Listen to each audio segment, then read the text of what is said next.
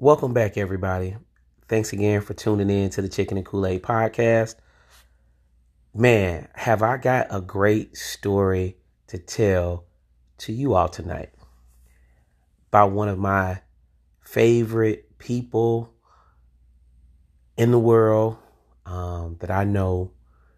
But before I get into that, this is the 34th volume number 34 of the Quarantine Lean edition of the Chicken and Kool Aid podcast. Thanks for everybody tuning in again. Y'all share the podcast, do what y'all need to do. I'm going to hurry up and rush into this, right?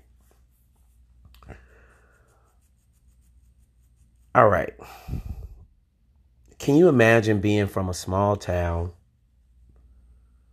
that is blue collar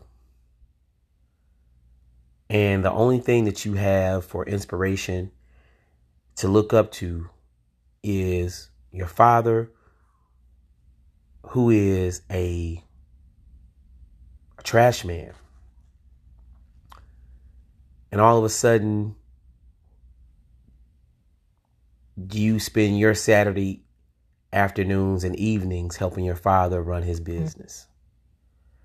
To some people, that sounds very, very boring, but to the person that I'm speaking about, it actually served as inspiration.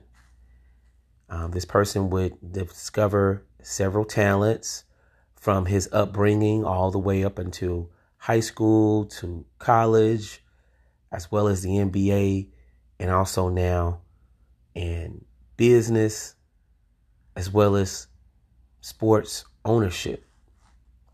Person I'm speaking about tonight is none other than Earvin Magic Johnson.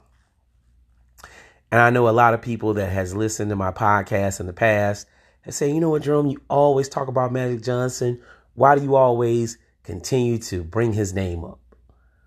Well, first of all, Magic Johnson is a cultural icon. Um, he is and was one of the first people that I know to openly come out and challenge HIV. Um, he is a phenomenal public speaker, a phenomenal business leader, and also a phenomenal person. Let's start there. Um, so let's get into his, let's just say, early career uh, back in Lansing, Michigan, where he's from. Magic Johnson was able to actually win a state title. Um, he was then able to go to Michigan State, rival Larry Bird at Indiana State, win the national championship. Okay. He comes into the NBA. Kareem gets hurt as a rookie. Magic brought the ring home back to LA. I think he scored like a triple double or some crazy number like that. It was it was insane. Pandemonium. The type of success that anybody could actually dream of. He was LeBron James before LeBron James, in my opinion. But um I'm not going to get into the basketball aspect of his playing career. But then, you know, also he did a lot of different things, you know, for the Los Angeles Lakers. And then he started to network. He found the power of networking with the actual owners. Um, the specific owner of the Lakers at the time, uh, Dr. Jerry Buss. Um, he was Magic Johnson's mentor, showed him how things work, showed him um, the business of sports ownership. And Magic um, was very, very he was a sponge, so to speak. Everything that he took in, everything that was communicated by Dr. Buss, actually he went out and, you know, he did things to put himself in position, but we're going to get on uh, to that later in the conversation. But one of the first things that Magic Johnson did was actually invest in an actual radio station. He was successful at that. He was actually able to flip the radio station. I think he purchased it for like a million dollars. He was actually able to flip it for like 10 million, which was phenomenal. One of his mentors from Michigan State helped him do that. Um, then after Magic Johnson, um, I think this was in 1991 or somewhere around there, maybe 1990, him and um, Mr. Graves from Black Enterprise, um, they partnered and they bought an actual Pepsi company, Pepsi bottling company together. That was successful. Then after that, uh, after basketball, Magic Johnson then started to go into several different areas. Um, you know, he was one of the first people to invest in movie theaters that I know of, to own movie theaters. Not one of the first people, one of the first people that I know and was successful um, in urban areas. Um, the TJ, the Magic Johnson TJ T, what is it? G I F Friday Fridays I'm just gonna say Fridays. Y'all hear my country grammar coming out. Maybe I'm just a little excited. Um, he invested in those restaurants, and then he went on to invest in Starbucks and was very, very successful. He is the one that brought Starbucks to the hood. Um, I always say hood. They quote it as urban areas. I will never stop saying hood. I I just love the lingo. But it was Magic Johnson who did that. He also had contracts with uh, food groups such such as uh, if I'm pronouncing that correctly. And I know you guys are saying, Jerome, enough already. Get to it. All right. I can't just yet. I'm not going to give you guys everything. First of all, Magic Johnson married a very, very, I think one of the smartest decisions that he did in his in his career was marrying the love of his life. Cookie Johnson. I mean, this woman is all of it. I mean, I could tell that with a woman like that by your side, that she injected so much of wisdom and confidence into Magic and gave him the,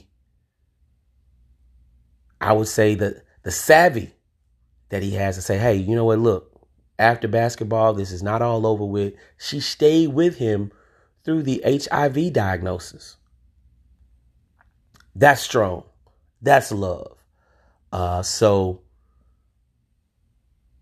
yeah, that's to me, that's one of his greatest accomplishments uh, finding the love of his life and maintaining a healthy marriage. Okay. But Magic Johnson was also a Laker owner. Okay. He was actually um, part owner of the Lakers. Um, he was actually able to take advantage of that once he sold his stake in Starbucks. And um, he was actually able to ride a good wave. And he was also instrumental in actually reviving the Lakers back to championship glory. Um, it was not, for all you sports fans out there, it was not Rob Pelinka.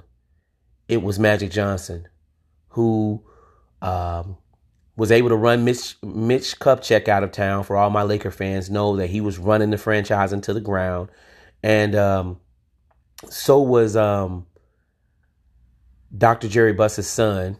Right, he was actually able to navigate that and actually have Jeanie Buss to be the you know the major owner at this point in time. Right, so let's give him credit there. And he was also able to get LeBron James to come to LA. Without Magic, none of that never would have happened. So I know I'm irritating you guys because I'm letting you all know something, some things that you already know.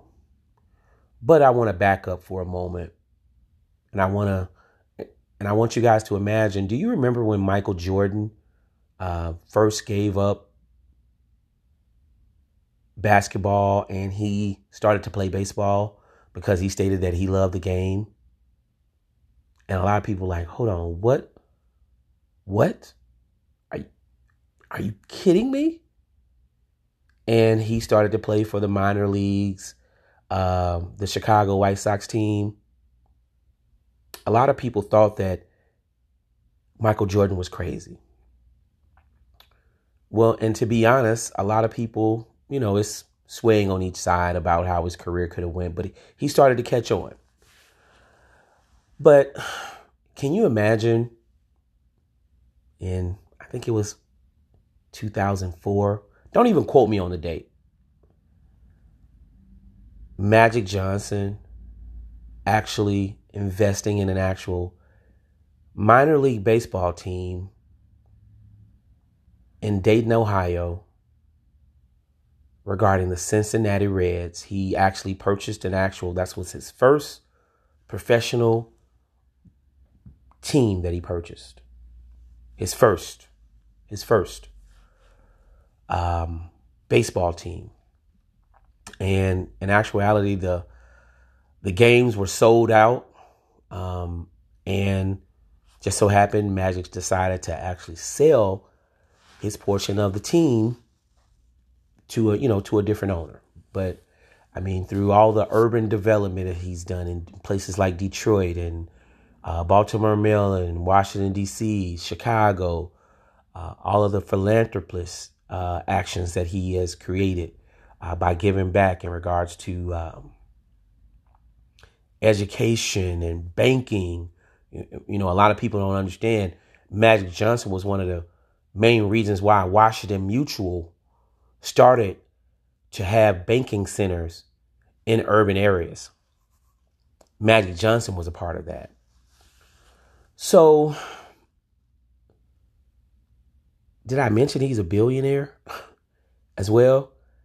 Magic Johnson pulled off one of the most expensive, he brokered the, one of the most expensive baseball team deals in Major League history when the Magic Johnson Group purchased the Los Angeles Dodgers in 2012. And he was actually able to bring the Dodgers back into a prominent state. I mean, to be honest, in baseball, before 2012, if I'm not mistaken, I know they had Tommy Lasorda and um, the other coach from um, St. Louis, I forgot his name, but they really weren't relevant. The Dodgers, when I say they, um, since Kirk Gibson, I think Darryl Strawberry had a, a short run with the Dodgers before he went to the Yankees, but they weren't relevant. Magic Johnson actually turned the brand around. And tonight, everything comes full circle. And I want you guys to join me in congratulating baseball. Hold up. The first African American owner, baseball team owner to win a World Series. The Dodgers has won a World Series beating the Tampa Bay Devil Rays. Can everybody give Magic Johnson a round of applause? but I, I I like bringing types of different content like this. I had to understand that when I was so caught up on just, you know, the hardcore black issues, I mean, it was just taking the life out of me. I could just I mean, it was it was hard things like this I could do and it's still interesting, it's still entertaining, it's still educating, and it's still uplifting versus me screaming and cursing into the phone and doing all of that. You know what? I, I, I had to take a step back. I like to thank everybody for tuning in to the Chicken and Kool Aid podcast. Man, you guys can follow me at Rome Empire 77 on Twitter, uh, Virtual Hustle uh, on Instagram, Jerome on Facebook, Jerome Thornton on Facebook, Thornton Media on Facebook. Um, if you all would like to be an actual contributor to the show, we do have uh, um, options for listeners to actually donate. If you all want to have an idea in regards to some content that you would like to hear, please leave me a message. Don't hesitate to give me a call or not give me a call, but you know, leave me a message. It's all good. Thank you guys again for tuning in to the Chicken and Kool Aid podcast, Quarantine Lean Volume number or episode number. I'm tired of saying volumes. Episode number 34. Peace and love. I'll let you guys a little bit later.